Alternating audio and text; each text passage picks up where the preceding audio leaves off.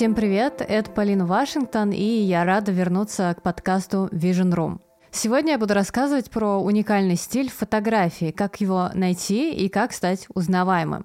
Я начала интересоваться этой темой и вообще изучать ее еще очень давно, когда сама задалась этим вопросом во время обучения в университете. Я снимала черно-белые жанровые снимки на пленку, а потом в один момент я поняла, что в той фотографии, которую я снимаю, нет меня – и я вообще до того момента даже не думала о том, что я в принципе должна там быть, потому что казалось, что нужно просто классно уметь снимать и стремиться к тому, что делали великие классики до меня. Тогда тема чего-то своего уникального в творчестве вообще особо не звучала так, как сейчас. И я очень долго мучилась с тем, чтобы понять, как же мне нужно начать снимать, чтобы это была именно моя фотография. Объясню, почему для меня это стало важно. Со временем я поняла, что потеряла мотивацию в стрит-фотографии, которой занималась. То есть я буквально заставляла себя выходить и искать сюжеты. И мне не нравилось это ощущение. Мне думалось, что с любимым делом нужно быть в каких-то других отношениях. И это не должно превращаться в какую-то обязаловку, которая скорее отнимает силы, чем приносит радость. Тогда я подумала, что мне бы очень хотелось самой быть режиссером своих фотографий, не зависеть от случая или момента, а придумывать и организовывать все самой. С тех пор я сначала написала DIY-брошюру по теме поиска своего стиля, а потом вышла более серьезная книга на английском языке под названием Vision, после которой меня попросили сделать русскоязычный материал на эту тему. И я записала свой первый курс «Видение», который вела несколько лет, продолжая изучать тему. У меня до сих пор есть довольно подробный материал по теме поиска своего стиля в фотографии на сайте. Уже не в формате курса, а в формате лекций. И сейчас я расскажу о каких-то фундаментальных вещах, без которых найти свою фотографию будет очень и очень сложно. И если тема покажется вам интересной, и вы захотите больше в нее углубиться, то всегда можете послушать более подробный материал на эту тему у меня на сайте. Ссылку я оставлю в описании. Самая первая ошибка, которую совершают очень многие на пути к своему стилю, это недоверие к собственным интересам. То есть, условно, вы выбираете снимать не то, что вы хотите, а то, что вам кажется сейчас актуальным, популярным, трендовым и так далее. А собственные интересы считаете чем-то незначительным и никому не нужным. Так вот, первое, что важно понимать, это то, что невозможно прийти к своему стилю, если вы изначально выбираете идти не своей дорогой. Со своими интересами есть вот какая штука.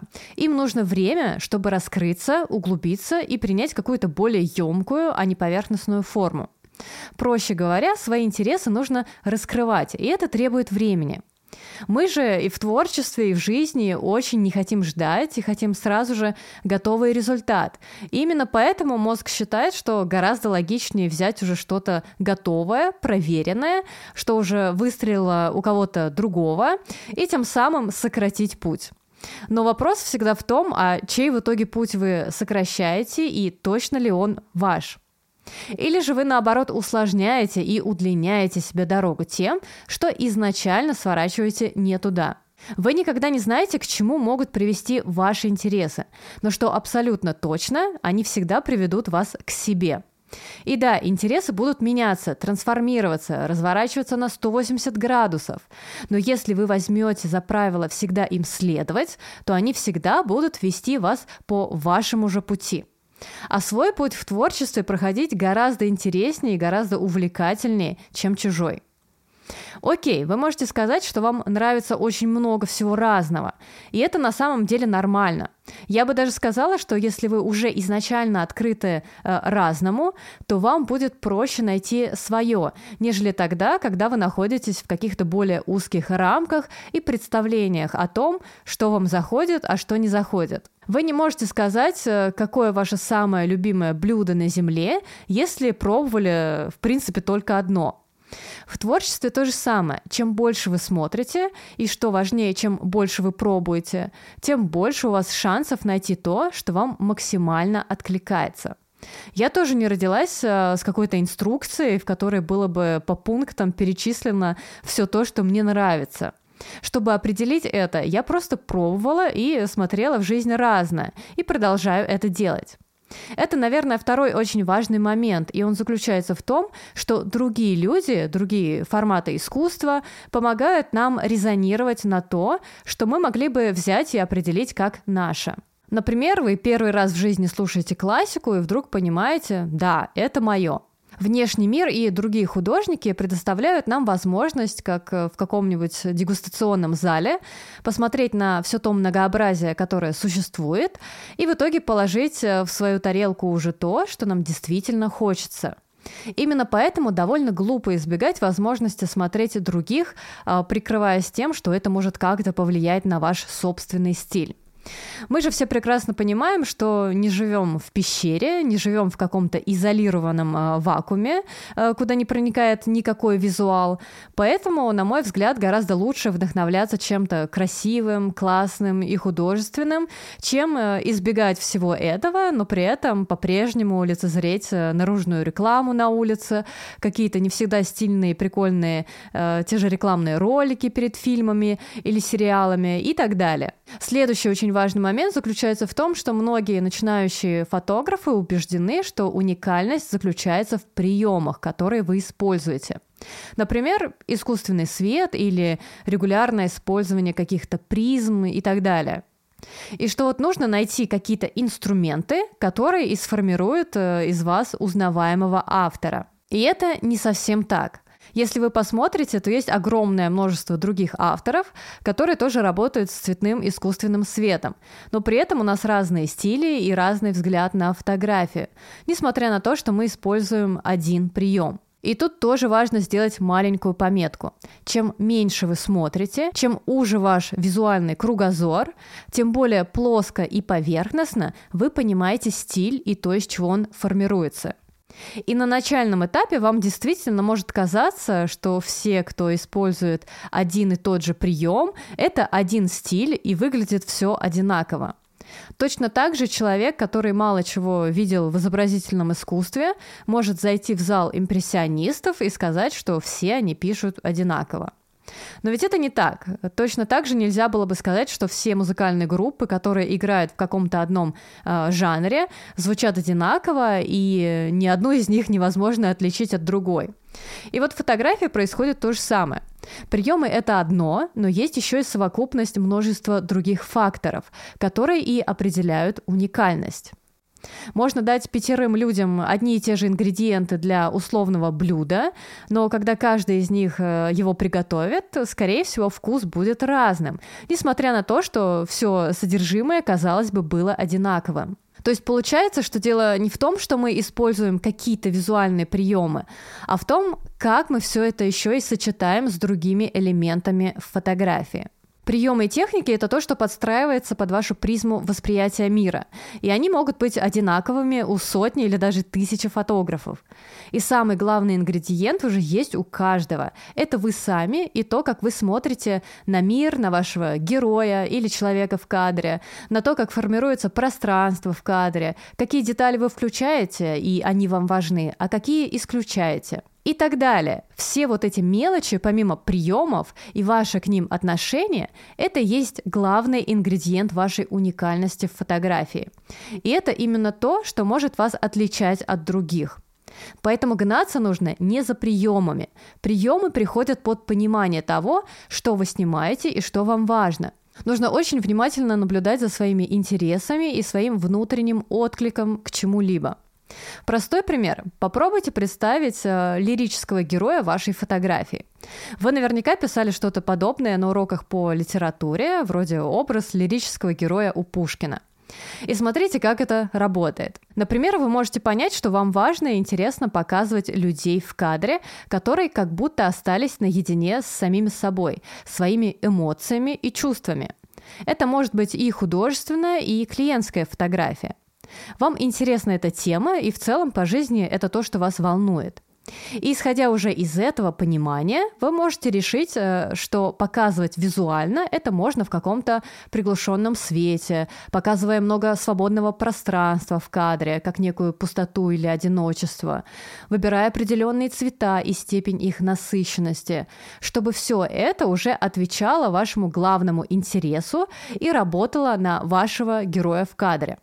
То есть приемы подтягиваются под ваш истинный интерес.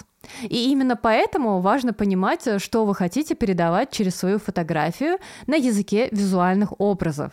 Красота и ваше видение красоты – это тоже может быть самостоятельной темой вашего творчества. Тогда те приемы и те элементы, которые вы будете включать в свой снимок, должны отвечать вашему представлению о красоте.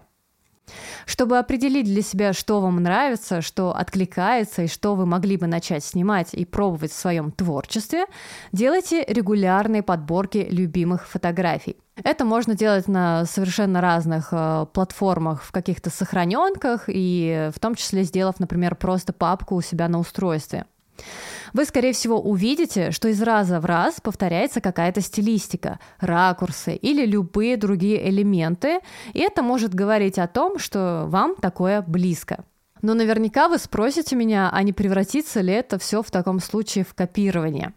Смотрите, копировать значит взять кадр и поставить себе целью сделать то же самое.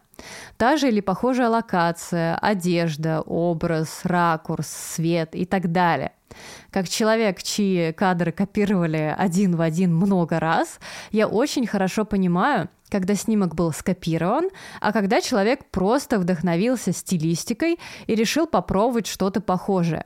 В этом нет ничего страшного. Мы все помогаем друг другу увидеть и попробовать то, как может быть. Вдохновившись, вы не ставите себе целью сделать так же. Вы просто по-своему смотрите на какой-то прием, тему или атмосферу. И более того, попробовав что-то снять, вы сможете как раз-таки еще и лучше понять, ваше это или не ваше.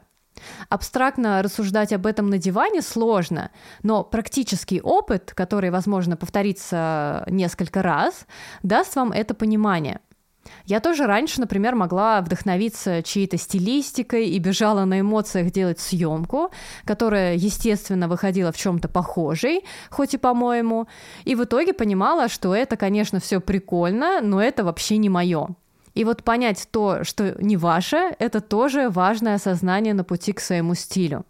Попробовать не страшно. Никто потом не заставит вас э, показывать результат, и вообще его не обязательно нужно будет грузить в свое портфолио. Вы прежде всего делаете это для себя. А может быть такая ситуация, что вы чем-то вдохновились и в процессе, начав снимать, вообще раскрыли что-то свое и сделали это максимально по-другому. Хотя импульс был от конкретной чужой съемки или автора, или его стилистики.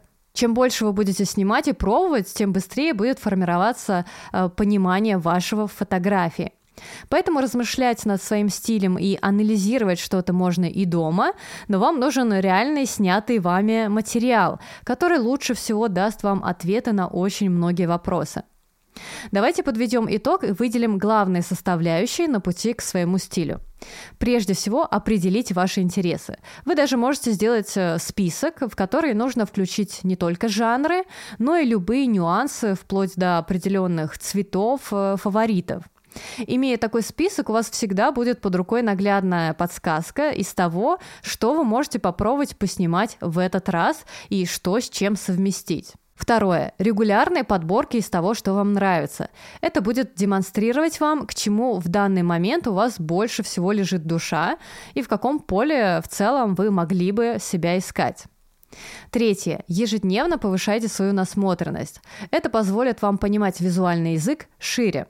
Как следствие, у вас у самих появится возможность проявляться креативнее и интереснее.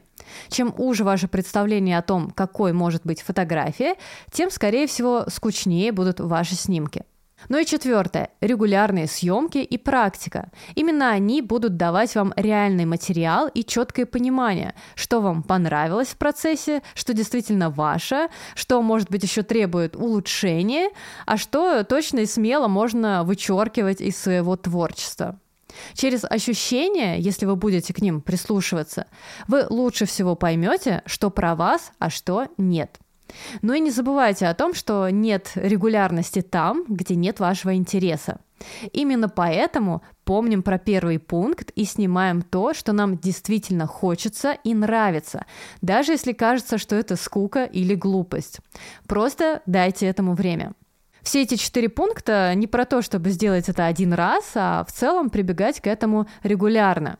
Особенно, когда вы чувствуете какой-нибудь творческий кризис или отсутствие понимания, куда двигаться дальше. Надеюсь, что тема сегодняшнего выпуска оказалась для вас актуальной, и я смогла дать какие-то ключевые ориентиры для поиска своего стиля фотографии. Спасибо всем, кто слушал, и до встречи в следующих выпусках.